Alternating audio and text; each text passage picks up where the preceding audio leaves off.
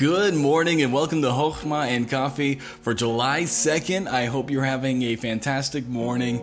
I say that every day, but I truly do mean it. I do hope you're having a fantastic morning, and if it hasn't been great so far, hopefully right now we'll turn that around and we'll change our perspective and we'll just be excited for another day that God has given us. And so today we're going to continue our journey through Matthew, and we're in Matthew chapter 14. And we're going to look at verses 13 through 21. And the big thought for today is this: God can take a little and do a lot. And so let's look at that in this passage. He says in verse number 13, when Jesus heard of it, he departed. And this is heard of John the Baptist dying. When he had heard of it, he departed thence by ship into a desert place apart. And when the people had heard thereof, they followed him on foot out of the cities.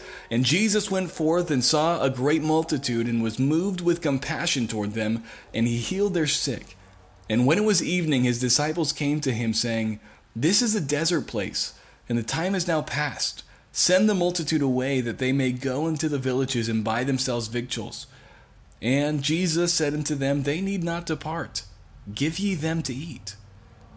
And they said unto him, "We have here but 5 loaves and 2 fishes.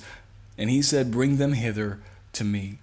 And he commanded the multitude to sit down on the grass, and took the 5 loaves and the 2 fishes, and looking up to heaven, he blessed and broke and gave the loaves to his disciples, and the disciples to the multitude. And they did all eat and were filled. And they took up the fragments that remained 12 baskets full, and they that had eaten were about 5,000 men, beside women and children. Friend, this is probably one of the greatest miracles besides the resurrection that Jesus performs. And I believe it's the only miracle, I could be wrong, that is recorded in all of the Gospels. Why?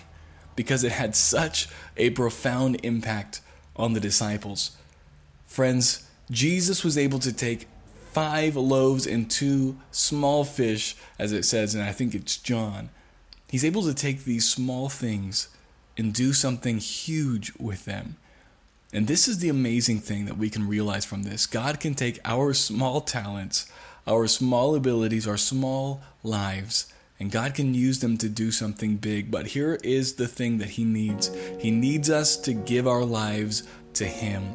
Everything is worth more in the hands of Jesus. And as long as we're trying to do these things by ourselves, we will not do much. But once we're in Jesus' hands, there's no telling what he can do with us. And so, friend, today, surrender every moment to Jesus and ask him every moment of today, what would he have you to do? And watch him multiply your life. Watch him do something that only he can do. Well, I hope this was a blessing to you, and I will talk to you tomorrow.